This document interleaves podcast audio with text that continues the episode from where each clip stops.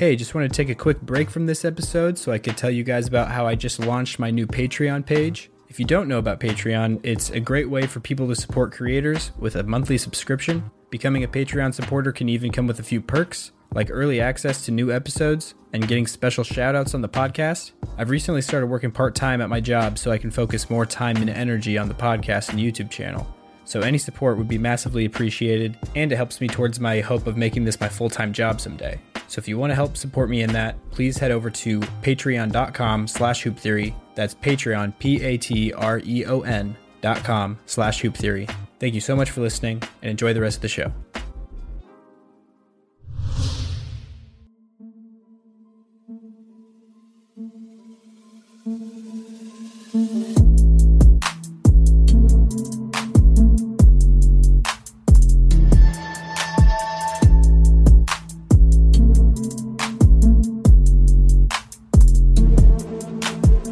Hello, and welcome to the Damian Lillard episode of the Hoop Theory Podcast, aka episode 71, which is in honor of his career high 71 point game last season against the Rockets. My name is Logan Wortman, recording this one on the afternoon of Monday, January 22nd, and as usual, I'm joined by my fierce co host, Jacob Roth. Jacob, how does it feel to be on the Damian Lillard episode? Pretty good. I kind of feel like a girl boss. Fierce. Fierce, yeah. I, feel thought you might a- like that one. It's a jubilant word. Just kidding. That's no. I'm I'm I'm excited to be here. We've had a lot of great, well, not great things, but great basketball this past week Mhm. that I'm sure we'll talk about. Nuggets Celtics played, and it was a darn good one. Yeah. Denver gave Boston their first loss in Boston this year. Mhm. Um, and I was like, honestly, after the first quarter, it was like a three point game, but I was like, oh, it's fine. Jokic has like 19. Mhm. will be but then Jamal Murray decided to be good and it was no it was good and um I mean it sucks obviously when your team loses but it was like one of those games where you're like you were pissed but you're like "Hey, at least it was a good game like it could have been like Yeah. a game that you hated Mhm. um but yeah it just was it just was a game uh, It was a game. The, the whole game was like very, very entertaining, like tightly contested. It was a good. like time. there was a couple it was basketball there was runs but it wasn't anything um crazy a lot of Mm-hmm. Jrue Holiday hate coming in from Boston people after that game Oh, really? yeah I Why is that? Just everybody feels like he's the most disappointing Celtic. And I'm Uh, like, well, it's because you're asking him to do something completely different than he did before. Like, he went from being like the second or third, depending on how healthy Khris Middleton was, to Yeah. being like almost an offensive afterthought at times.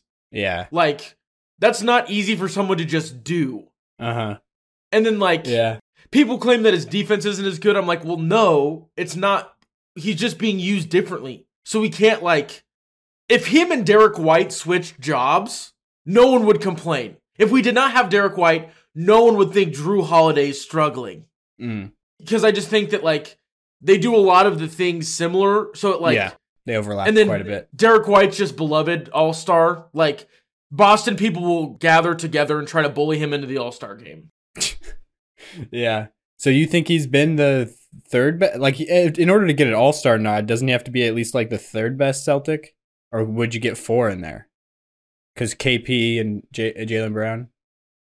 So I think the thing that he has that gets me is he's not really been bad. He's had like one or two bad games because the Mhm. first like 25 games of the season, the only time we lost was when Derek White wasn't playing because he had I think it was a it was a kid maybe Yeah, I think I heard about that actually. or family. He was not playing not due to injury. He just was dealing with family. I'm pretty sure it was a kid. I think. Anyway, those were the only games we lost for like a long time, and then we lost to the I think Warriors when he played. Anyway, he just has been very like consistent. KP has very high highs, but then goes away. Jaylen Brown does the same thing. Jayson Tatum does the same thing. But we're officially to um, the new year. Jayson Tatum should start looking like Michael Jordan anytime now. Um, that'll be cool. Uh, consistently night in and night out instead of like once every two weeks. yeah. Um, well, I I think wasn't he on like a pretty good streak the few games before the Nuggets one? Like, yeah, he was playing Well, really no, well up until that game. Well, he yeah he he is. I mean, still is playing pretty well. He nobody shot well against the Nuggets, and it felt like you know obviously Nuggets like aren't bad at defense, but it felt like it just was a weird. It wasn't all just the Nuggets defense. We just did not shoot well. But Yeah, there's 82 games. That's how it goes. yeah, but also That, if we get seven games of that though, for an Yeah. NBA final, I would not be upset. Uh-huh. Even if That's- the Celtics, I just would be like, this was that was just a good game. Yeah, especially the I I've noticed like my what's the most fun to watch games that are the most fun to watch sometimes is when teams play Jokic the way the Heat tried to in some of those games. And the Suns definitely did a lot in playoffs, which is like make Jokic a scorer, basically. You know, just play him one on one and like try to stop everything else that goes off around him. And so that's what the, the Celtics were doing. They were just guarding him straight up with Al Horford the whole game, which Al Horford, like one of the best players in the league, you could, you know, ask for to, to try to guard Jokic, but still is just like, if it's one on one coverage, Jokic is going to cook anybody. hmm And so that's what that's what was happening, especially like the first half. Like Jokic was just came out of the gates really hot, but Aaron Gordon and Michael Porter Jr. both had terrible first halves. They picked it up a little bit in the second half, but yeah, not a great game overall from the Nuggets or the Celtics. Obviously, it, was a 102-100 final score. For two of the better offenses in the NBA. Yeah, Granted, two of the better defenses also, but yeah, it just wasn't it wasn't great. But Jamal Murray though was a guy that I was like, okay, I know he's good. Didn't do anything and then did everything. And I was Mhm. like, what the heck? yeah. He gets in those zones where he's making literally anything. And It's like it's just a, a great day to be alive when, as a Nuggets fan when it's one of those days. But yeah, so I guess jumping into our first topic for today, which is something that has been on the back burner for a little while. It kind of it kind of came up naturally a few episodes ago, but we didn't have enough time to like actually dive into it. And that was the regular season totals or like how we total people's stats in their career. I just think it's really weird and and I I'm confused at why it's just the norm and nobody else seems to question it at all. I've just became became more and more like I guess skeptical of of why we do it this way, which is how the number that's held up there as like the most important numbers are always the players' regular season totals on their career. It doesn't include playoffs. And now with adding all these new things in like the in-season tournament and the play-in tournaments, it's not going to include those games either. And so with those additions, I think I'm just even more like, why don't we just combine all of the stats? And why don't we just look at that as like, oh, that's what the person did on their career, you know, instead of just going on the regular season, which over the years is mattering less and less, you know? So why is that the the main thing we care about? Like when people say Jokic's career high is 50 points, when just less than a year, it's like six months ago in the playoffs, he just scored 53. Just feels a little like he he just scored 53. Why are you saying his career high is 50? But that's just the way we say it because I don't know why, but that's just the standard way we do it. Um, what are your thoughts on this? To be honest, don't super care at all. Um, like if I had, like I get both sides. I get like I'm always a proponent of why are we changing things if we super don't really need to, and this is just Mhm. how they've always done it. But I also get like LeBron scored more NBA points than Kareem like four years ago. Yeah, and I think it was like a year or like Was a it a- year before he did the. So two rate- years ago, three years, Yeah. whatever it was, because I can't even. It was a year since about a year when he passed him. Yeah, But like, yeah, I I to, I'm I fully understand. The like, just put them all together. Why are we separating these? yeah, But then I also get the like, well, it's this way. Everybody plays the same number of regular season games if they're healthy. yeah, exactly. Or- when they're healthy, which is like never. Nobody ever really plays the same number of regular season games anymore. Um, It's the same number of opportunities to play, type of thing. yeah, I mean, you no one's ever stopping you from from playing all four rounds in the playoffs except for your team losing. Everybody has that opportunity every year. Uh, I think it's different in terms of like by yeah whatever. Like Yeah. I I can't. I feel bad, but I like we talked about it off pod, yeah. and then the more I thought about like how am I gonna, I didn't care. Okay. the more and more I was like thinking, I was like, I get why people wouldn't want to change it because that's how it's always been, and everything would get shuffled around or whatever, and you'd have to do that. But I also get where you're coming from. Of it's really dumb that they're separate. Yeah, it, it just is. I mean, like they're Like if anything, you should have like the everything and then just your playoff number. yeah. I mean, Um, they they have the- categories for all of them. Like you can find them all separately and all of them combined. Like you can find those easily, but it's just like nobody cares about the total one, about like all of them put together. The only thing that anybody seems to care about is the regular season total. which just seems like why, you know? Like the I think the big thing is like people say that like you were saying that they play the same amount of games. Like what if a player doesn't make the playoffs as often as another player? But you could also say like a player playing for a worse team has just a natural advantage of putting up more stats. You know, so like they already have that advantage. Like if you if you just went based off of regular season totals, like guys like Tim Duncan, you know, he's at like a disadvantage because of how good the team he was on was and how little he needed to do of some of like the scoring category or you know something like that from year to year. Yeah. It's just like it's a better measure I feel like of how dominant or how like good of a career someone has had if you put all of them together. To me personally, it's not perfect, but it's better than I think just looking at regular season and then just like that's it. Yeah. But yeah, I guess you're you're just kind of in the middle on it, so there's not really an argument to be had here. Well, well, and like a lot of the time there isn't like an argument, and I like because I get both sides. I probably like more. I think about it like I lean your way because like why would it be separate other Mhm. than it always has been? yeah, But that's not necessarily a good reason. Like there was a point in human history where no one built a house and they just moved around because they didn't want to farm stuff. Like adapting is fine. yeah, exactly. but I don't know. It's it's a t- it's a tricky one. I it's like a weird. It's just a weird weird deal. I'm oh I almost always lean why change it. Almost Uh-huh. always. Yeah, So that's where I guess I'll stay. But I totally get where you're coming from, and it makes sense. yeah, but yeah. So I guess moving on to another topic, we have the trades that have happened recently. We we haven't talked about this at all, even though we've had a couple episodes, or at least one episode since the OG trade happened. OG Anunoby, that is. It kind of sounded like I was saying original gangster. But so the Siakam trade has also happened. So the Raptors, it's weird to me how much earlier than the deadline all of this happened.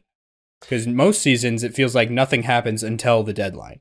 Because the team that has the better asset is like, we're gonna hold it, and then you're Mhm. gonna get scared and you're gonna want it before like you try to make a playoff run, and then we'll let you have it and you'll overpay.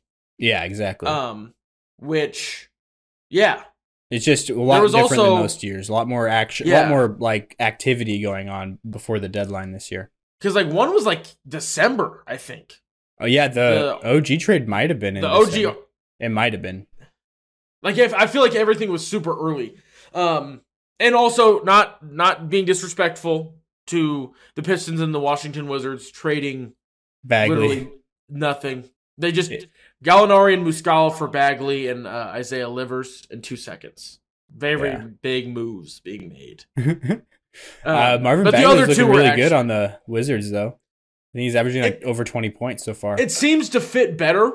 Um, Marvin Bagley's also a guy that I'll never understand why he wasn't better Mhm. ever. It like because it wasn't. It's it's like there's some guys who are like, okay, I get why you weren't great, but Marvin Bagley, I can't. My brain can't connect A and B. Mhm. Yeah, Anyway, uh, he has he can- has the talent for sure. Uh, Um, do you wanna hopefully he'll the- stick in Washington. Yeah. Do you want to start with the OG trade probably? Yeah, since that furthest, happened furthest the- away. Yeah. So Toronto traded uh, OG Anunoby for RJ Barrett and Immanuel Quickley.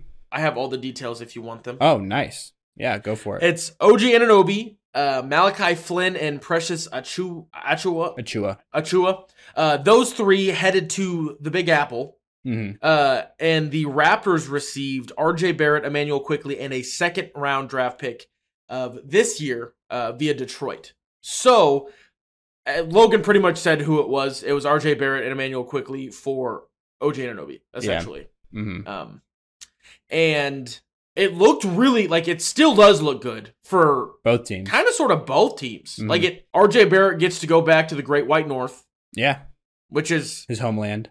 his homeland. He's he's looked fine. Um, Immanuel Quickley is a guy that um I always like thought was better than he was because his best games of his career are always against the Celtics.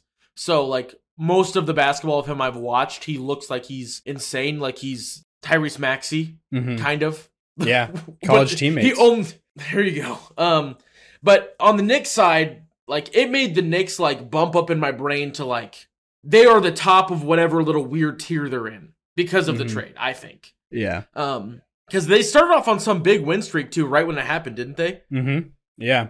They're they're still it's playing. December thirtieth is when the trade happened. Oh wow. Okay, so it was December. but yeah, I think moving off of Quickley just made sense because the overlap of him and Jalen Brunson. You know, with Jalen Brunson there, Quickley is just basically going to be your third guard or your you know first guard off the bench type of thing um, at max. And you know, in a different situation, he could probably be better than that. Um, so that's what the Raptors were betting on there. Um, also, RJ Barrett has just not really improved over his years in in New York the way that you would want from you know a prospect of his caliber. And uh, as soon as he got to Toronto, though, he's been playing a lot better. He's been shooting a lot better, so things are just looking nicer there. Also, I think it's just good for the Raptors overall because you know their whole thing is just like super wing heavy. So they were having like OG Anunoby run the two, uh, like as his normal regular position, and Scottie Barnes at times being the two, things like that. But moving in, moving those guys down to like the four and the or the three of the four, um, Where they're supposed to be. yeah, exactly. I think is helpful and getting a guy like Quickley who's a natural guard and RJ Barrett who's like a smaller wing, you know, he can play too pretty easily. It's not like out of position really for him. So that's just a better fit there. Better more guard skills also with those guys. Um, and then with the Knicks, I think OG Anunoby gives them what they were wanting from Barrett. What Barrett was giving them to a degree, but like a just an improvement on that. Just a better version of Barrett. Yeah. Which I and don't they're in think a position now. it's kind of like John Collins. It's kind of like the John Collins situation where it's like his skill set, I don't think is best utilized to be that role, but that's the role that he was asked to play in New York, you know, to be like a 3 and D guy. Mhm. But he has more like of a point forward esque sort of game to him. OG Anunoby is just straight up like one of the best 3 and D players in the world. So it just fits very well. Yeah, and uh, I think that OG's a very Thibodeau type of guy. I like that fit, uh, Mm-hmm. and I feel like Thibodeau more than almost any other coach like can't take anybody and make them work for him. But if they're like the right type of player, he just makes them better at, if they're like the right fit already. He elevates players that have the high efficiency rating on 2K in his system. He like elevates it even higher. Yeah. Um, but one thing that I also was thinking about with the Raptors is last year I remember being like with Nick Nurse there, um, and they were like kind of moving things around, and I was like, oh, they're just gonna really play five. Uh, they're gonna have Fred VanVleet and then four fours is what they were like pretty much playing. Mhm. And I'm like, if anybody can make it work, it's Nick Nurse. He'll do some weird stuff. There'll be a, a, a tr- sticky. No, what's the word? What's the word? Uh, tricky. That's the word. a tricky out. They won't be a team that you can just sleep on. And then they were bad, and it didn't work at all. Mhm. And then Nick Nurse was gone. So it was kind of like, well, we've got a bunch of power forwards, small forwards that we need to get away from. And so now they did. And I think they've done it very well, not through just this trade, but uh, through the other one as well. I think they did a nice job. I think they lost the Siakam trade, which we'll talk about later, more than they did this one. But um, anyway, because uh, that one was more for future capital, right? Yes, because they got more in the yeah, they got two twenty four firsts and then a conditional 2026 first. Conditional 26, is that what you said? Yes. Uh, so that is like protections. Is that what the condition is? I just know on NBA.com it says conditional. I'm not sure Oh. what the conditional means, Yeah. but they do have two first round picks this next year from this trade alone. hmm Which is Um, pretty pretty good. Like obviously, Uh, that's the direction they're going in is more of a rebuilding, retooling phase. And so I think that they probably should have made these moves even earlier than they than they did. Honestly, would have Yeah. been the best thing. But I don't like right now. I think so. I guess why do you think they lost the Siakam trade? I shouldn't say lost because their their season's not over, but they're not going to do what they wanted to at the beginning of the season. So I guess you can't necessarily call it a loss, but you just uh, Bruce Brown is just gonna. Honestly, I I was shocked that it wasn't like a buyout consideration, but I guess he has a pretty good second year his option, doesn't he, on that contract? That's team option.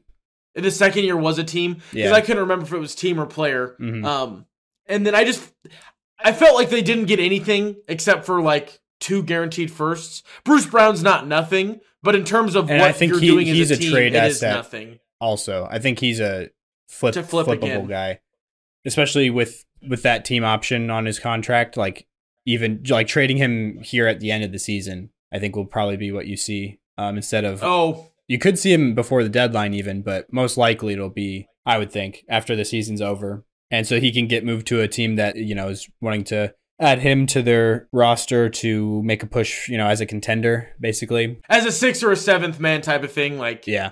because I think he is not going to do the same role for anybody outside of the Nuggets what he did, but he's still a very valuable part of a rotation, a guy that's been around a lot of winning places. Mm-hmm. So he'll be valuable to somebody. It just depends on who that somebody ends up being, whether it's at the trade deadline, like you said, it probably might be, but most likely as a team re- retools for next year, seeing Mhm. what they were missing, and a guy that's sized like a a three and plays like a five. yeah. Only if you want him to. I would say he's Um, sized as a like a point guard personally, but he just I guess he has a big wingspan. But yeah, he's one of those. He's a rare mold. Him and like Gary Payton the second are kind of the those guys that are um have. It's a mold that has popped up into the NBA solely because of all of the shooting. Like the, the like how many guards that couldn't shoot have left the league because of like how much shooting matters now. That Mhm. you can actually bring in guys like Gary Payton the second and Bruce Brown who can shoot now, by the way, but before, you know, early in his career, he couldn't. And it was like they're just hustle athletic guards that are really good and intuitive at like cutting into open space and u- utilizing the excess of space on the floor because of there being no non shooting guards in the league, you know, especially if they're playing on a team that all other four positions can stretch the floor, then they're really valuable. Uh, essentially, the entire NBA is floor spacers, so you need floor like condensers or someone that can Yeah. use the space better. Because like that used to be like a role that people would play. Like, oh, he's a good floor spacer. He pulls the defense out of the. Pa-. Now everyone is just that. exactly. Um, yeah, I need and so to guys that can capitalize. Mhm. High high basketball IQ guys that can do stuff like that is is a valuable piece at least for now until things shuffle and change again and who knows. Yeah. As defense or as offenses start to run from like the free throw line through the bigs and stuff, that also kind of has eaten up a lot of that space because obviously somebody's standing right there to help with him. So it's basketball the- or silly me. It's not basketball theory. It's hoop theory. Uh, sorry, I hate myself just as much as uh, you guys probably do. Um, but it's uh, yeah, I don't know. It's just I didn't. I didn't. If you would have gave me like a list of all thirty teams, who's going to be the one shaking things up? Wouldn't it put money on the Raptors? Like I knew that they'd move some stuff, but I didn't think it'd be like we're essentially going to start over. But Scottie Barnes is staying, and that's all we're really committed to. yeah. Uh, I honestly Which I thought think they it'll would work- do that last, like whenever they were trading off of Kyle The- Lowry, the is when I thought that was going to happen. Yeah, and then it just didn't, and Mhm. it just kept kind of. Sl- I guess they've been slowly doing it since Lowry left, but Yeah. just really slowly. really slowly. But now that they, yeah, they got off OG and Siakam, which are the two, you know, really big pieces that were still left there from the championship year. Which a lot of people forget about OG. OG wasn't on that team, like wasn't playing for that team because he was injured that entire season. But he was on the team at the time. A lot of people forget that that he was he was there, but just not playing. But yeah, so I also really love the fit on the Pacers side of things with Siakam. Um, Pascal Siakam and, and Tyrese Halliburton is going to be a nice one-two punch. Did you see this? That the original thing that the Pacers were pushing was for Lauri Markkanen, Yeah, and I've- Danny Ainge saved the NBA because that would have been terrifying to deal with. yeah, I, I Halliburton and. Markkanen Uh-huh. would have. I feel like would have been way worse Yeah. in terms of like watching. Like, how do you feel?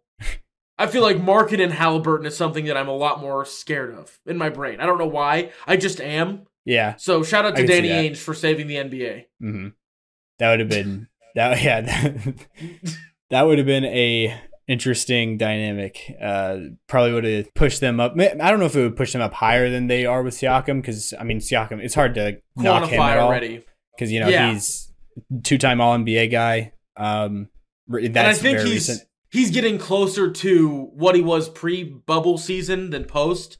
Because like there's all those like he really struggled not in the bubble, but the year after the bubble where Toronto was playing in Tampa, and then just struggled. He's gotten back closer and closer and closer to like what he was, and I feel like he's going to just be back to that, or maybe even better with having Halliburton Yeah, to that level of player of like back to that level and that could they have a like a full bona fide one and two instead of like a really good one and then guys that you think might get up to that level but aren't quite there yet. Hmm it'll yeah. The Pacers are like they're Well- gonna be like a low seed in the playoffs just because of the how far not low seed but they're gonna be like a terrible team that the one seed in the east is gonna have to deal with you're gonna be like well this sucks we beat the eight seed. Now we have maybe the hottest team in the East to ter- play now terrible in as in round. terrible for the from the one seed's perspective. Yes, to deal with. You like, yeah, you won't want to because like there's a world where they end up like the four or the five.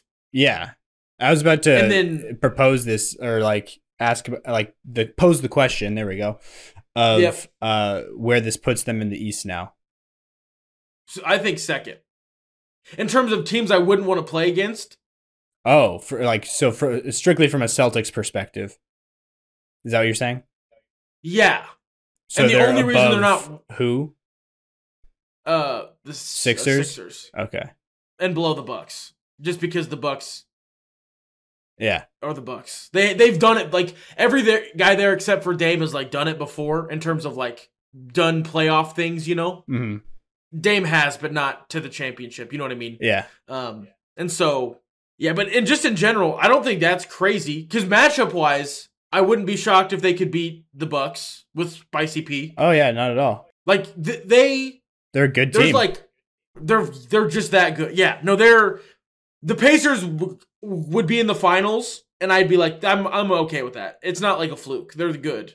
They're Honestly, very good. That's that's insane Um, that we're at this point this quickly.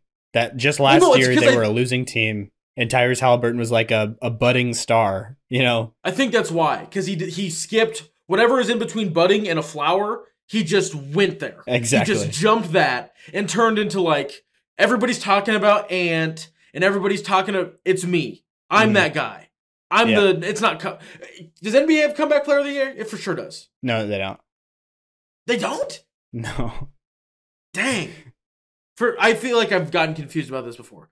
If there was one, it's Tyrese Halliburton because he got hurt, whatever, missed the second half of the season, is going to come back and be the. I'm gonna say it, the best point guard in basketball. Just is either him or Shai. this year. Yeah, Him or but that's my like. He was not even considered in the same realm as Shai, other than they're both young and good at basketball. But like this season, I feel like he has just exploded. yeah. Him. Shai's Shai, also kind of Shai's taken a step up too, but Shai was also very close to this level The last step year. he, yeah, I would say, I'd say the big thing is both of them are like playing better than Steph. dramatically so. And I mean, Steph's not playing Yeah. bad at all. Um, he's on a bad team, but But uh, like those guys are just they just seem like they're having better seasons. And also, I mean, I guess if we we don't count Luka as a point guard, I just I don't I never even he never comes to mind when I'm thinking of point guards, but he would be in that conversation too for sure. But I don't think you're crazy if you say like who's having the better season right now. hmm If you put like Luka, those three in any order, I don't think I'd be like you've never watched basketball. Exactly. Yeah, I agree with Like that. I'd probably lean Luka or Shai's having the, but like they're all in that little circle, that realm, hmm which is wild. Uh, that that is where we're at, and um, we also, I forgot about this. Um, pour one out for another point guard. He's beloved in all of our hearts. Um, I I I forgot about it honestly, and then you Uh-huh. said something, and it was a good idea. So it's it's all you. Um, this is gonna be our. It's not obituary. What's the remembrance when they're still alive? Memoriam? no, that's also when someone dies. Is it monument when they're not dead? I I don't know. This is not a question for me. Memorials when they are dead for sure. I think monuments when they're not dead. No, but it's the Washington Hmm. Monument, and that homie was dead. But it's the Lincoln Memorial. Memoir? Is that a thing? We're just gonna remember Yep. the Spanish phenom. Pour pour one out. You know, this was this isn't a very good time for you to ask me. You know, this is the reporter's fault, the person asking the question's fault, not my fault. You know what I'm referencing? the LeBron James interview. that was hilarious. But uh no, yeah, Ricky Rubio, I've said for a long time on this podcast is like my one of my favorite players like ever, honestly. Like if if Ricky Rubio had like even like just a somewhat okay scoring game inside like his, like his finishing ability and like jump shot like he had a smooth jump shot he would be an MVP candidate like I'm not even kidding like he would be What so what, good What what level of like player? Like pick a player that he has to only have that level of inside finishing to be an MVP candidate. Mm. Like, what's the worst? You know what I'm trying to say? Like, Yeah. what's the guy with the lowest level of inside finishing that you feel like if Ricky Rubio had that, he would be an MVP candidate? Okay. Um, are, we're also coupling this with the jump shot too, because that that's also important. I think. So I'd say like Mike Conley If he had Mike Conley's offensive weapons, in terms, In terms of his his scoring, basically. his scoring, Ricky Rubio with Mike Conley scoring is an MVP candidate. Close. Book I'm- it. Write it down. it's closer than people think. I'll I'll just say that. No, because he did everything, just all the just the little weird things, better Mhm. than anybody that's ever breathed. Yep. He just is like, you don't even realize that he's doing it a lot of the time. hmm He is It's- like some one of the best like basketball IQs. Like nobody really puts him up there with those like Jokic or Chris Paul or LeBron, like stuff like that, because he's Ricky Rubio, you know, and he's not like an all star or anything. That's the, I think I honestly think that's the only reason why he's not looked at like that. But like if he had an ounce of like scoring ability, you know what I mean? Like he would be so good. He would be looked at in a very different light. I feel like. Um, I also think uh, another big part of it is everybody like loves him. I can't remember. I think it was that Paul George podcast he does where he has different players on. I can't Mhm. remember who he was talking to a T Wolf. I can't remember who it was. yeah. I guess out of I- all the T Wolves that it is now, it'd have to be Cat. I don't think it would have been anybody else. I watched. He's I like, added to my watch later, him. but I haven't seen that Oh. actual clip yet. There's just a part where it's like Ricky. Everybody loves him because he's just just that guy. Mm-hmm. Give it a watch. Yeah. What is his podcast called? I should know. podcast P? Okay, that's why I don't know it because I just try not to think about it. Uh, you don't like that? I think that's funny. podcast P. Well, you. I feel like it has the same energy as dominating really? because the the playoff P it just is uncomfy. But that I I feel like that's being self-aware. Doing the podcast Maybe P, that's true. you know, That's true. like d- dominating. He's just like, dude, you you were like are a crybaby who who couldn't like stay on the floor in the playoffs, and uh, you know, just never do- like he. You have one of the most dominant potential builds of an NBA player, but you don't have any sort of aggression inside, and you're you're, you're like a dainty flower finishing in the lane. Like, do not tattoo dominating across your back, please. He's also been just on a bad team, the most middle of the road player on a bad team. Yeah. I did not think it would be because like the the year they were in the finals, Mhm. I was like, as the the series against the Bucks went on, like he got better about not getting in foul trouble. Mhm. Like I was like, oh, is he? And then no. Yeah. Anyway, we don't. We, we need to stop talking about DeAndre Ayton, Ricky Rubio. Is there anything else that we needed to pour one out for the homie? Um, I guess we I just kind of mentioned it in passing, but the LeBron James interview uh was hilarious. I I it was after a, loss, obvious like a tough loss. I don't remember what game it was, but the interviewer's like, "What do you think of?" And like the, he had an accent, like I think he think he was from Spain, and he was asking, you know, what LeBron James had to say about the career that Ricky Rubio has had, and LeBron's just like. Uh, sorry if you see this, Ricky, but this is not just not a good time to ask me this question. Uh, so that's on the interviewer, not my fault. But no disrespect to you, Ricky, or like something like that. Like he just did not. it was answer. after a loss yeah. to the Grizzlies. It looks like. Uh, but like still, you couldn't just at least say like, you know, just say something. Like instead, he just had to be like, terrible question. Uh, you know. and then like preface it also with not to be disrespectful to you ricky but i'm not answering this yeah. Uh, but yeah, that that interview just made me laugh. But yeah, so I think that should be it on Ricky Rubio. Uh, sad that he did he get his own episode? I don't think he has. I don't think he has got he'll his own for episode. he'll for sure get one Yeah. When we loop back he'll get one hmm like we'll have one where there's literally nothing and it'll just be like one of the first people that pops into my head Yeah, even if we don't write it down uh-huh. it's like when you don't know your password and you just guess 6969 and it's right that's Ricky Rubio. because like Yeah, th- that's like the name ricky rubio in my brain it'll Uh-huh. just be like random nba player it's not really random he's just programmed in there uh huh. But so I guess going back to the Pacers thing, a little bit.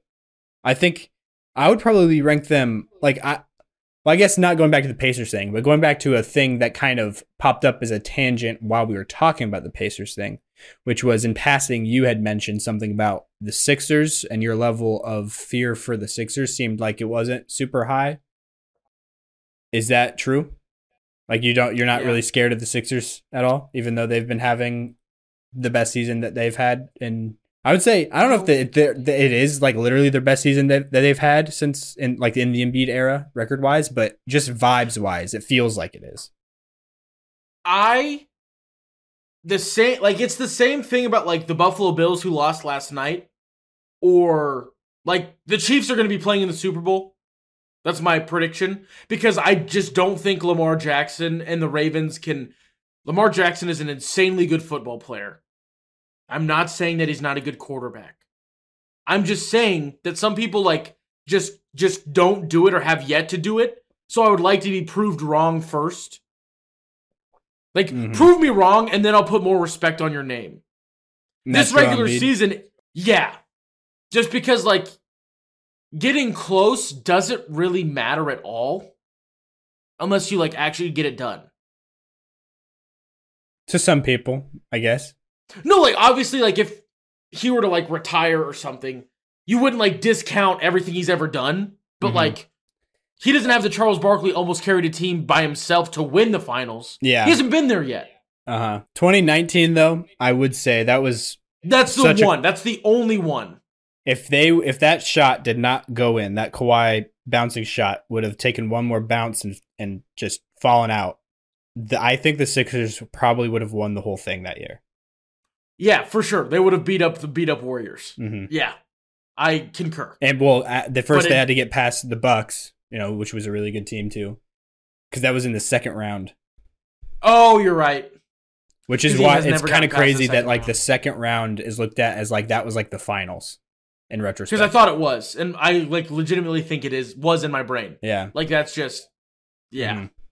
But yeah, so I think that that um like the the Sixers to me, I I feel like they are at a different level. Like I fear them. I'm not even in their conference, but like I feel like I would fear them a little bit more. But Pace, like I, I definitely have them over the Pacers. I guess is what I'm saying. Pacers are still like I pretty scary, like really Also- scary compared to like where you would think the Pacers are just in your mind. You know what I mean? You're you're also way better at uh like not just letting your heart take your brain and go like "St- I'm the captain now. this is I'm like fully aware that I'm probably wrong, but I can't even talk myself factually. Like no, Mhm. Joel Embiid will not get past the second round because he's physically incapable. It's just and it'll be somebody else's fault. But then there's the Nick Nurse thing, and I feel like Nick Nurse could coach fourth graders to the playoffs. Man, I don't. Tyrese Maxey's at a huge, like just a just- different level now. I'm more scared of Tyreek Maxey than I am Joel Embiid. Like that's how delusional my brain is.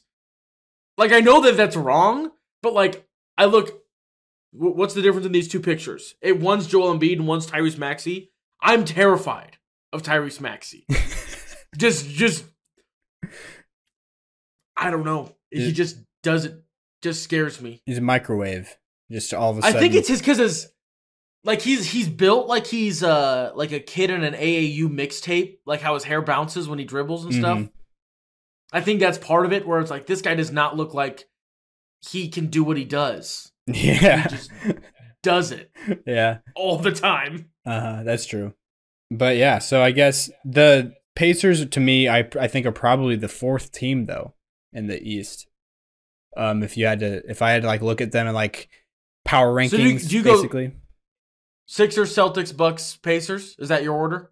No, I would go Celtics first by like a, a mile, and then Oh, it is okay. Celtics, yeah, and then probably Sixers over Bucks. Right at the Yeah, I moment, yeah. it, it's close, but Um, Sixers, then maybe Bucks, or like probably either either order for those Sixers or Bucks, and then fourth I'd put Pacers. If And the Bucks didn't beat the Celtics by like 30 or whatever that disgusting game was Yeah. that I'm blocking out of my brain, I think that I would put the Pacers second. I just delusion. I can't do it. and uh, I'm just and then I guess the other teams that we got the Heat and the uh, Cavs, Cavs. Knicks. Um, Oh, you- like I think those guys are right there at, in the five, six, and seven spots. You know, it depends on what Bam shows up for me for the Heat. Mm. Because like I feel like he, as Butler's like getting a little bit older, obviously he can still do that stuff. But like in a seven game series, you just would need like I'm good at basketball, Bam, to show up more mm-hmm. than he has in previous playoff series. He's had some where he's like insane, but then he just isn't other times. You know. yeah, Uh, they're also young guys. I think have been playing really well for the Heat, which is another thing that is Mhm. exciting for them. Is Jaime machine will Jaquez just is probably over. third in Rookie of the Year right now. I love that man so much. Uh huh. He's so He just- different. Everything about just the way he plays does not feel. You're just like, man, he's just kind of going. Yep. I he's like, like, the 40 year old doing. He's the new Joe Ingles. How Joe Ingles looks like the Y guy. that's kind of true. he's just the next Joe Ingles, but because did he is an older He's guy. doing the dunk contest this year. Did you know that? no. I thought that was a meme. I thought I literally thought that was a joke when I first He's saw gonna win that. it. You know that there's gonna be something crazy that he pull. He's gonna win it all. Like I had no idea that he was like that kind of athlete until Is he our new Ricky Rubio? he might Is be. he He, gonna- might be our new guy, Jaime Jaquez. We haven't talked about him enough this year, like at all. Like he's been insanely, like he's been the biggest surprise out of all of the surprises that have happened this season, which there's been a lot. Like Jaime Jaquez being like a legit, Almost like, I don't even know what to call it. Like literally the third best. the rookie- Dame trade, Miami, like that Dame to Miami trade, Yeah, is fair. It would have been even. It's worth it if you know what you're getting with uh Hawkes and Jovic sometime. Like you know what I mean? Like hmm worth it. Like honestly, Would do again. he's old. He's really old for rookie, but still, it's just like I thought he was going to be like a decent role player. You know, like pro- might be a little bit better than his draft position, which was 18th. Um, but third, I I didn't see that coming. Um, and I he don't know if anybody puts up buckets. Like he he had like a he has had a couple 30 point games. on Christmas. He had like a over thirty at least. Yeah, yeah, I think it's I like just remember because it was on Christmas and I was watching. Yeah. Man, he's and he's not that big at all. He's like six six, six seven. Six six two twenty five. Yeah. But he has like post moves like Kevin McHale. And then he has just like the the most silky smooth jumper. Like in the mid range especially, but he's been shooting some threes too. Um he's just a very high IQ player, can pass the ball really well, has a good feel. And then all apparently he's also very athletic because he's in the dunk Well, I knew that from UCLA. That I did know that one from UCLA. that he was he was he could jump. that he's an athlete. Yeah. I did not know that at all. I thought he was like a Jokic. Well- not that bad, but like you know what I mean. well, and I don't know if I knew that he was like dunk contest against the only thing that the only reason they're in the NBA is because they're athletic, Yeah, like level athletes. Um, but yeah, I knew that he was he was swifty. I also think something about just the main and just the like Facial hair. conquistador facial hair. It just conquistador Works. is that what you said? yeah, Yeah. that's what it is, isn't it? I don't know like if that's what it's called, but I get I get what you mean when you say that for sure. I don't. I doubt that that's what it's called. Conquistador. What? You're making a face. It's well because it, I'm getting mixed results. I Google conquistador facial hair, and a picture of him shows. I'm just kidding. That'd be awesome. Yeah, Um, I'm sure that would be the the facial hair that would show up because you're thinking. I'm sure you're you're picturing like Hernan Cortez or whatever, the leader of the Uh, conquistadors. from the greatest animated movie ever, uh, The Road to El Dorado. Is he, in that have movie? that facial hair. Yeah, That's Hernan Cortez. I don't I don't Mhm. remember that movie very well. So it's a I great movie. yeah. Um, Miguel and Tulio. Oh, the first movie that DreamWorks ever made that lost money because they hired Elton John to make the soundtrack. is that why? Just You- because of the to be. soundtrack? Well, If you hire Elton John, What's wrong with Elton John? Like- He's one of the biggest pop No. stars ever. That's my point. Explicitly, you hire Elton John to make a random animated sound movie soundtrack. I feel like that's like like going to a T-ball game with a corked bat. Like you're just overdoing it. No, I'm fully aware that Elton John, like, this was peak of powers to Elton John, and you're like, Yeah. hey, would you make us the soundtrack for this animated movie? Like, I feel like he wasn't cheap, you know? But okay, so why is uh It's the first one that ever lost money because so much money went into the soundtrack, is what I was trying to say. Oh, I see what you're saying. Not because it was bad. that it was you're not saying it performed gas. it performed that bad because Elton John was there. Is because they sank so much of their money into Elton John. which I don't know if that's true, but I feel like it has to be partially true. Yeah. Like, he could not have been cheap in like 2003 when this movie came out. Yeah. I I mean, isn't it kind of like how much did they It's 2000. pay Phil Collins with Tarzan? And and Phil Collins is Oh. not as big as El- I mean Phil Collins is huge, but no, he's not Elton John. So I guess that makes sense though. That I thought you were saying that it wasn't like it was like a, a turnoff for audiences or something. No, I was like, quite- why would th- that would be the opposite. I feel like. Um, Um, Uh, oh, but the fun fact is that is the, for anybody that does like trivia stuff. That is the first ever DreamWorks movie that did not make money. That Hmm. like lost money. yeah, I think I heard that before.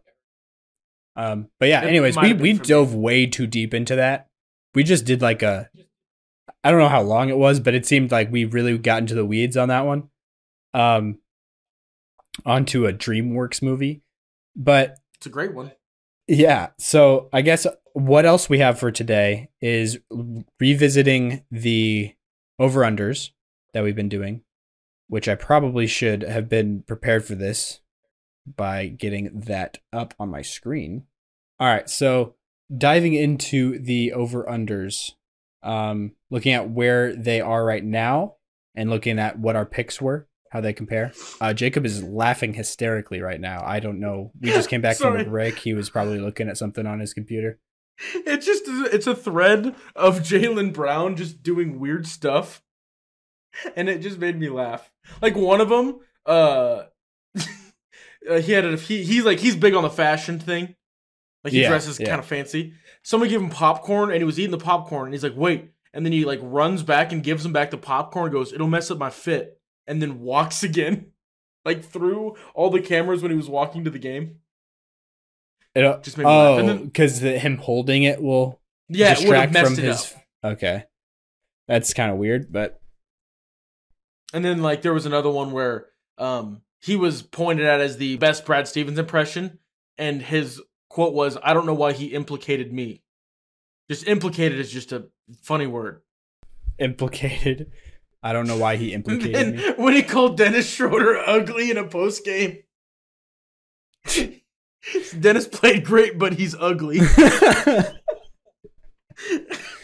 Oh, that was a uh, flat top, Jaylen. Sorry, I'm done now. Yeah, Back now that we are ready and back for the action. All right. So looking at the Western Conference standings and how like that compares basically to what their over underline was at the beginning of the year and our picks from that. And so to touch on the rules, because we, we barely did last time, at the beginning of the season, we did these over unders. We did a one episode per division, and we could pick either over or under on each team's line uh, for regular season wins. And we could also lock our over or under uh, once per division and a lock would make our selection worth three points instead of worth just one. So we get three points if we're correct, we lose three if we get it wrong. And then we also have one stay away to use per division, and a stay away just makes it worth nothing. Um, so use it on the ones you're not confident about. And so looking at the Pacific Division, Golden State Warriors, I'm glad. I'm so glad I used my stay away on this team. Golden State Warriors over under line was 48 and a half wins. Jacob, you locked the over. Um, Yeah, I knew this one was gonna be bad. that's your first like real miss on a lock, honestly. The Heat one is it's like could go either way, but this one like you're probably not gonna get. No, I won't for sure. Yeah, not as not as surefire as my Pistons one, but still Pretty bad. pretty yeah, pretty unlikely because they have they're 18 and 22 right now, so they're on a 45 win percentage. um, which off the dome is not going to work. I'm going to pull up a calculator. 0.45 times 82 is 36.9 wins. So 11 wins under. Wins. That might be the biggest difference that we've had other than the Pistons one. Pistons. Yeah. Which was double that. but yeah, and then the next team in the Pacific Division, the Clippers, 46 and a half was their over underline. Um and I might get this wrong. I used I did under Jacob you used your stay away and they are on a 66 win pace. Not not 66 wins. Holy cow. They have a winning percentage of 66%. Uh 659 times 82 is 54 wins. So definitely over by a good margin. hmm That will probably sustain. I'll probably lose that one. I'm glad I didn't use my lock though, obviously. And then the Lakers.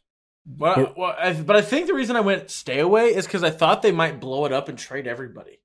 I think I did something stupid like that. Hmm, Like that's the only reason I used to stay away.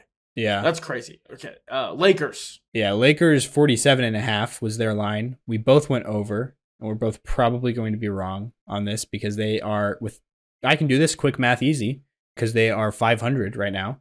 Uh, so they are on a 41 win pace. Um, which isn't like I mean, it's not like impossible obviously if they just go on a tear in the second half of the year. Um which is what they did last year. that is what they did last year. So if that happens again, then they We still have hope. they could get to that uh, magic number of 48 and make us both right but this one doesn't really matter because we have the same pick here so it affects us the same way um Yep. and then the suns i locked my under on this one 52 and a half was their line which i'm so glad i did that uh you just went normal under 24 and 18 is their record right now and that's a 57% winning percentage which puts them on pace for 47ish wins 46.8 um, so not like a crazy amount below, but a definitely significant amount below the line. Um, and they're doing better of late, I guess, because yeah, they're on a five game win streak actually. They have the longest win streak right now in the West. And then the next team is the Kings, and I went over on the Kings with 44 and a half as their line, Ooh. and you went under, by the way. Yep. Um, they're winning. they were a rising tides team where I thought everyone else was getting better, so they were just gonna not be able to take a big jump. Yeah, you thought they would be not better than last year, and so people were gonna, you know, they have them figured out now, basically, and the rest of the, the West was rising. I think was your argument that you had laid out. Yep. But yeah, their winning percentage is fifty six percent. Uh, so multiply that by eighty two. That's a forty six win pace. So just slightly over. That so would, looking that okay. close. Yeah. Because they were on a four game loss streak, Yes, they are. which, Which, is tied for the worst in the league. that's kind of crazy with how many like. There's a handful of really really bad teams. You know. Um, Oh, yeah. Wizards are at four. Well, Pistons recently got another one of their wins, so they're at only a two game loss streak. Yeah, which they have 38 of those, 38 losses. So it's kind of a rare window, honestly. And then the Spurs, yeah, they they have Just a one. win streak. Honestly, they they've won their last game. But yeah, so then that's the whole Pacific division. Uh, so that one will be close. We I think just going division by division, you. look I won like- the East by a little bit. I I think you you probably edged me out in the East, and then the Lakers. Yeah, so we're we're basically tied here. I feel like. My lock will be the big one. Yeah, so you'll lose that. But you had three. the And- Pistons lock. and I have the Suns lock here. So I think I'm I definitely won the Pacific one so far. Oh, yeah. But moving on to the next division is the uh, Northwest. So that's the Nuggets is the first team in that division. Yours truly. And so f- their over underline was 52 and a half. I locked the over on that obviously. And they are looking pretty good. They're over that pace for sure. I know that for a fact, but just to get the exact 30 number. and 14 is what they are at. Yeah, 30 and 14, which is a 68 percentage. And multiply that by 82 is 56 wins, just under 55.9. So pretty okay amount over, not major, but looking pretty good there. Uh, you also went over, so we're both. Mine was regular, though, if I believe. Yeah. Yeah. It was because you locked the over on the Timberwolves, which is the next team. And you are definitely right there. Uh, Feel good. 45 is was the win line that they need to need to hit. Uh, Wow, I didn't realize it was that. yeah. I remember oh, being Oh, wow. very either way on the Wolves, but I opted for the slight under, which is going to be very wrong, I think, unless something tragic happens. Because their win percentage is 71.4% right now. And that puts them on pace for like probably like 60 almost, 58 and a half. So yeah, a good amount over, like 14 games. over. Healthily over. Yeah. Makes me feel better about my Warriors thing. Yeah, balances out for sure. And then the Thunder had the same line, 44.5, but we both went over on them. So both going to be right there. Uh 69% times 82. 57 probably. Uh 57, yep, just under 56.6. Definitely clearing that bar. And then the Blazers, you used to stay away on the Blazers. I'm kind of surprised about that. Because I Um, think I was still like, I don't know what they're going to do. Yeah. And then I went under and their line was 27 and a half, so they have to get to 28. It'll be close. Yeah, it might be, be at- decently close. Uh, they might. They're ta- going to be under, but yeah. they're on a pace for 23 and a half ish. Also, not that close. It could be Yeah, like if they have a better second half of the year than the first half, which isn't like impossible, but I'd say it's unlikely just because usually the, the bad teams have like worse second halves because they they're trying to be worse at that point to get better lottery odds. But um, also with like this the disappointment of Scoot Henderson in this rookie year, uh, they might I Yeah. think he's the one rookie that's had the worst growing pains. I'm not worried about Scoot. I still think he's going to be a dog, but I just think that uh, he's definitely like tried to do things that he was not built to do when he jumped to the NBA. Like, no, you're not. You're not a pure shooter.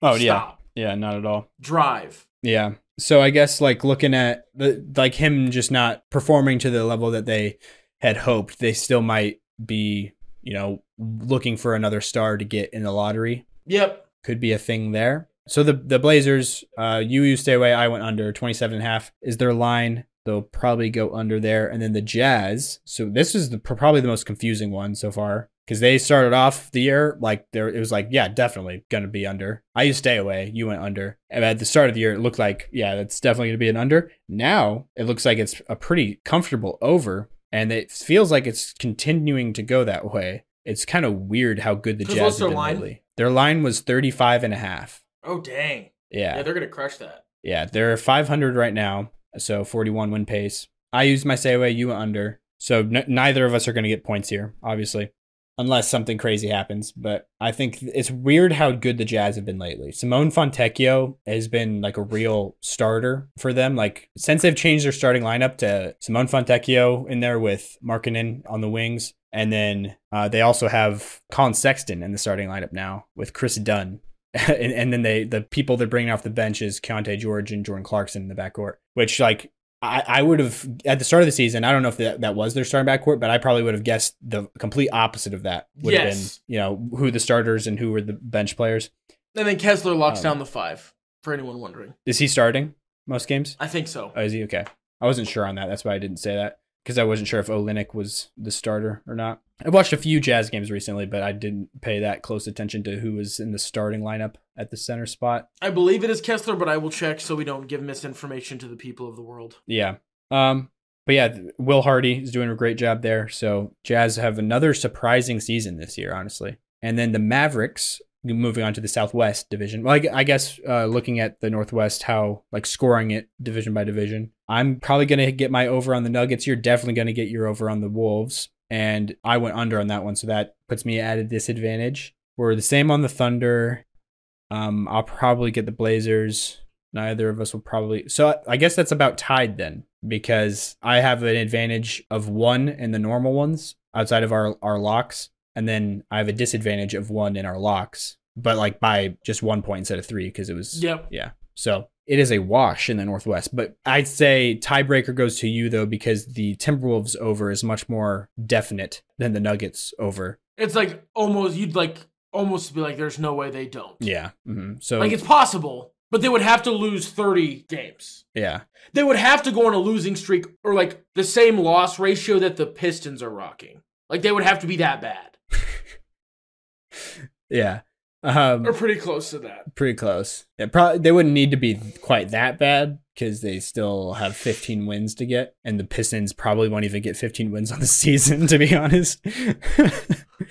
but uh, yeah, and then uh, so the Southwest Division w- was a division of all unders, other than okay, yeah, I'm gonna be terrible in this one. You're not gonna be much better, but you're gonna be a little bit better. Uh, the Mavericks, I locked the under on 44 and a half wins, which isn't impossible, but it's probably, I'm, I'm sure they're over that because 57% times 82 puts them at 47, just under 46.8. So not completely out of the woods, but uh, definitely close. And you went just normal under on that.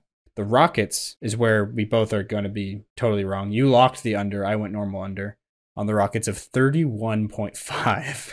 Man, they might not be, they're like ahead of that, but they've struggled near like recently. They started off so hot. Yeah, that's true. They still will beat that, but it's like they've struggled as of recent. Mm-hmm. Yeah, they're three and ten in their or three and seven in their last ten games. Yeah, yeah. So I guess they're seven wins over where they need to be right now to get the over. Uh, like that's what they're on pace for. Uh, thirty nine wins. So maybe yeah, we'll see if they have a better second half of the year or not. Probably not because of how good of a start they had this year. But and how yeah, young they, they are. they are uh, below 500 now, which at one point they were like the two seed in, in the West. Yeah, and they were rocking the second best defense in the league behind the Wolves. I, am sure that's probably regressed. I haven't looked at that in a while, but but still a, a very formidable defensive squad there, coached by Ime Udoka. And then the Memphis Grizzlies is the next team, which this one's an easy. Like we both got are getting the unders on this. I wish I would have used my lock here. 45 and a half wins was their line. We both went under and they are not even close to that because of the whole jaw situation. I also think this line was before we knew before anybody knew about Steven Adams being out for the entire year because he was supposed to be Oh. coming back, but then he had career not career ending. Wow, uh, season ending. hopefully not. Yeah, season ending surgery on his wrist. I think something like that. That would be weird to have season ending surgery on a wrist though, unless it was like something crazy. I think it might have been something his ankle or knee. I don't remember. Some part of his body he needed surgery Mhm. on. Uh, So and, we got it done. but he got yeah he got it done right before. I think it was like like a day or two before opening night, and so he's he's going to be out the rest of the season. And then Ja was we knew he was going to be out for the first twenty five. Um, which Showed up going to be a for big six hit. games and then tore his labrum. He played nine, I think. Nine, nine, and then tore his labrum. hmm Yeah. So he's going to be out the rest of the year also. And the Grizzlies have been pretty terrible without those guys, without their starting center and starting point guard, uh, understandably. Understandably so. Yeah. 29 Here's the- wins is what they're on pace for. Are the Nuggets worse than the Grizzlies if they don't have Jokic Murray? Jokic and Murray, are they worse? Point guard and point guard and center. They I think they're worse, honestly. No, I just was I just was like throwing out like like Oh, Celtics like, of- don't have of course. KP Yeah. Jrue Holiday. Granted, the, the Celtics aren't built around those two necessarily, but like Chet and Shai are gone. Yeah, the That's Thunder a are, problem. that's definitely a problem for sure. yeah, Uh, especially since they don't have any other centers. yeah. And then LeBron and AD are gone for the Lakers. There we go. Now we're hitting this. That that team would definitely be worse than the Grizzlies. Uh, well, I'm also I was kind of joking LeBron, but I think essentially that's what it would be like yeah, having those two guys be gone. Mhm. Um, but yeah, sorry, that's all right. rabbit hole. The Pelicans is the next team, and their over underline was 44 and a half, which is the same. I feel like there's been like five teams, maybe even more than that. There's been a lot of teams with that same exact over underline. Not going to count them, but the Pelicans though, we both use our stayaways on the Pel- probably just because of Zion, I guess. Uh, 58% win percentage, which is looking pretty good. Oh wow, I just did. I didn't put a decimal, and uh, the number was like in the thousands. I was like, what? they're not going to win that many games.